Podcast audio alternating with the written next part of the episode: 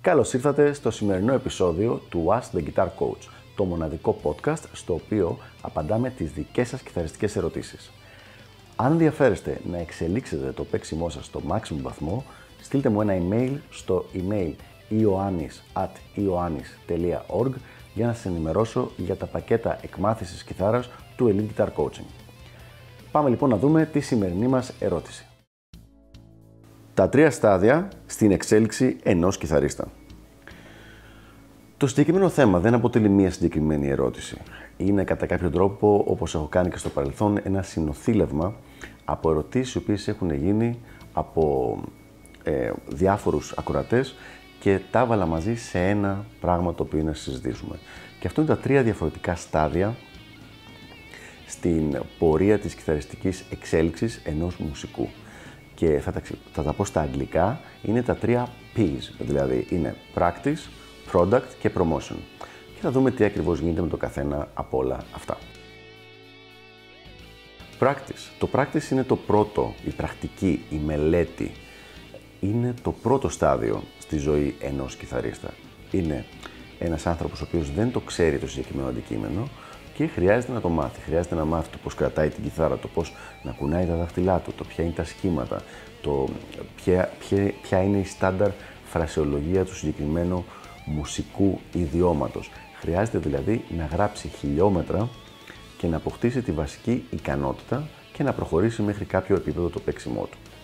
Σε αυτή την περίπτωση, η, κατά κάποιο τρόπο η επιτυχής πορεία γίνεται απλά με το να έχει έναν καλό καθηγητή, όπως έχουμε πει δεκάδες φορές στα επεισόδια του Ask the Guitar Coach και μετά να είναι σπίτι του και να μελετάει.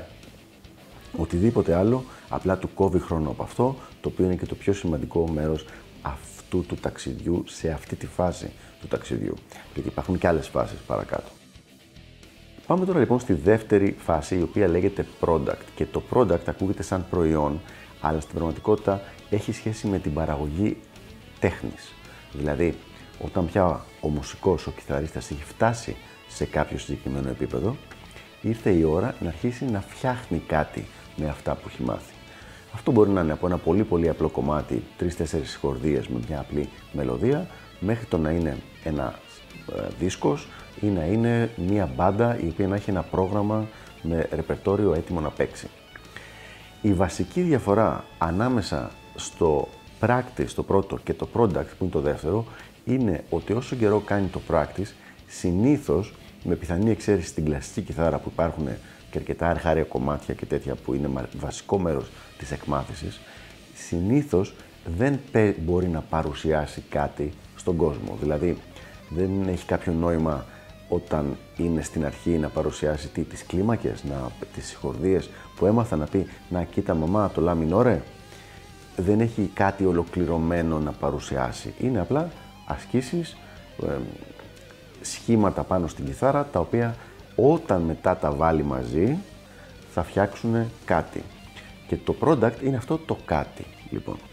Το κάτι λοιπόν αυτό είναι κάτι το οποίο μπορεί να το δει πια και να το ακούσει ο κόσμος και μέχρι το επίπεδο που είναι ο μουσικός να εκτιμήσει την τέχνη του και την πρόοδό του. Όπως είπα μπορεί να είναι ένα απλό τραγούδι. Έχοντας κάνει λοιπόν το practice και το product, πάμε μετά στο promotion. Το promotion παίρνει το προϊόν, το καλλιτεχνικό προϊόν που έχει κάνει ο καλλιτέχνης και προσπαθεί να βρει, να βρει τρόπους να τα ακούσει πιο πολύ κοινό, πιο μεγάλος αριθμός ατόμων. Άρα λοιπόν έχουμε το practice, το οποίο είναι μαθαίνουμε πώς να εκτελούμε αυτή την τέχνη. Μετά έχουμε το product που είναι φτιάχνουμε κάτι με αυτή την ικανότητα που έχουμε αποκτήσει από το practice και έχουμε το promotion το οποίο είναι ότι παίρνουμε αυτό που έχουμε φτιάξει και προσπαθούμε να το ακούσει ή να το δει πολύ περισσότερος αριθμός ατόμων. Τρεις διαφορετικές διαδικασίες. Λοιπόν, συνήθως λοιπόν, όταν κάποιος ξεκινάει να παίζει, ε, θα έπρεπε να είναι 100% στο practice. Να μην σκέφτεται καθόλου ούτε το product και εννοείται θα ήταν για γέλια το να σκέφτεται το promotion. Όσο προχωράει και βελτιώνει το μουσικός, αρχίζει σιγά σιγά να μπαίνει και το θέμα του product μέσα. Δηλαδή βλέπουμε να, ότι αρχίζει να φτιάχνει κάποιες δικές του φράσεις, πιθανώς κάποια δικά του κομματάκια και αυτό προχωράει στο να πάει να, τα ηχογραφεί, να ηχογραφήσει ένα κομμάτι, πιθανώς να κάποιο δεύτερο, να αρχίσει να ανεβάζει κάποια playthroughs, να αρχίσει να, κάνει, να γράφει και άλλα κομμάτια, να κάνει ένα EP κάποια στιγμή πιθανώς, ένα δίσκο ή μια μπάντα με ένα πρόγραμμα που να παίζει live, όλα αυτά είναι μέρος του product. Όσο λοιπόν εξελίσσει το μουσικός, μειώνεται λίγο το practice και ανεβαίνει το product. Δηλαδή σταματάει μόνο να παίρνει πληροφορία και να τη μελετάει, αλλά αρχίζει να βγάζει και προς τα έξω, να παράγει τέχνη. Κάποια στιγμή λοιπόν, όταν έχει φτάσει σε ένα αρκετά καλό επίπεδο και το practice του, δηλαδή παίζει τα πράγματα που θέλει να παίζει σε μεγάλο βαθμό, γιατί ποτέ δεν είναι στο 100% και έχει πια κάνει και μια παραγωγή τέχνης, μπορεί να έχει γράψει ένα, δύο, τρία κομμάτια, ας πούμε ένα CD, μετά ξεκινάει το θέμα του promotion. Δηλαδή το να προμοτάρει αυτό το πράγμα σε κόσμο. Αυτά λοιπόν είναι τα τρία στάδια. Και πού είναι το πρόβλημα, το οποίο είναι πάρα πάρα πολύ ξεκάθαρο και τώρα που θα το εξηγήσω πολύ γρήγορα θα φανεί αστείο σε πολλούς, αλλά θα δείτε ότι αν κοιτάξετε γνωστούς σας κιθαρίστες και γνωστούς σας α, φίλους πιο πολύ, δεν μιλάω για τους επαγγελματίες, φίλους που ασχολούνται με την κιθάρα, θα δείτε πόσες φορές έχουν πέσει σε αυτό το σφάλμα. Το σφάλμα λοιπόν είναι το να ασχολούνται πολύ νωρίς με το θέμα του promotion, είτε ακόμα και με το θέμα του product. Δηλαδή, ο άλλος δεν παίζει ούτε καν τρεις μήνες κιθάρα και αρχίζει να ανεβάζει βιντεάκια στο YouTube όπου κάτι ψήλο παίζει.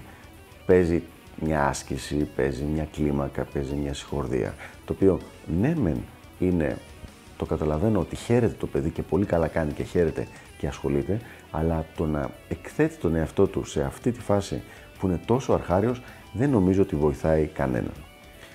Και μάλιστα αυτό το έχουμε δει πολλές φορές να γίνεται και σε, πολύ, σε ανθρώπους που παίζουν κάμποσο καιρό, δεν έχουν δημιουργήσει κάτι, δεν έχουν γράψει ένα κομμάτι και δεν έχουν κάνει κάποια, κάποιο καλλιτεχνικό μίνι έργο, δεν μιλάω τώρα να κάνουν ολόκληρο δίσκο, οι οποίοι βγαίνουν και ανεβάζουν βιντεάκια ή ανεβάζουν όντιο που απλά παίζουν κάποιες ασκήσεις, δηλαδή παίρνουν το μέρος του practice και προσπαθούν να κάνουν promotion στο μέρος του practice. Δεν υπάρχει δηλαδή κάπου η τέχνη εδώ πέρα μέσα. Ουσιαστικά κάνουν τις γυμναστικές ασκήσεις στην κιθάρα και τις ανεβάζουν στο YouTube ή σε διάφορα άλλα sites για να τους βλέπει ο κόσμος. Αυτό λοιπόν δεν έχει νόημα για κανέναν και το μυστικό θα έλεγα, όσο μπορώ να κρίνω, είναι εδώ πέρα η ισορροπία. Δηλαδή, όταν ξεκινάει κάποιος, όπως είπα και πριν, όλη η προσπάθεια πρέπει να είναι στο practice. Μετά αρχίζει να μοιράζεται στο practice και το product. Όταν πια προχωρήσει πολύ ο μουσικός, δηλαδή παίζει εντατικά 10 χρόνια, έχει παρά, παράγει αρκετό υλικό, μετά μπορεί να μειωθεί αρκετά το practice και να ανέβει και το product και το promotion για να μπορέσει να βγάλει τη δουλειά του στον, σε περισσότερο κόσμο και να γίνει πιο γνωστή η τέχνη του ή για να το κάνει επαγγελματικά να του ανοίξουν και άλλες επαγγελματικές πόρτες. Οπότε λοιπόν προσοχή σε αυτό το πράγμα. Απλά και μόνο επειδή βλέπετε επαγγελματίες και πολύ προχωρημένους κιθαρίστες να λένε ότι εγώ δεν μελετάω, εγώ απλά παίζω και γράφω μουσική, δεν σημαίνει ότι πρέπει να κάνετε το ίδιο κι εσείς αν δεν είστε στην ίδια φάση του κιθαριστικού σας ταξιδιού. Όταν ο άλλος παίζει 20 χρόνια, έχει κάνει τη συντριπτική πλειοψηφία του πράκτη που ήθελε και τώρα είναι πια στη φάση που μόνο παράγει υλικό και το προωθεί.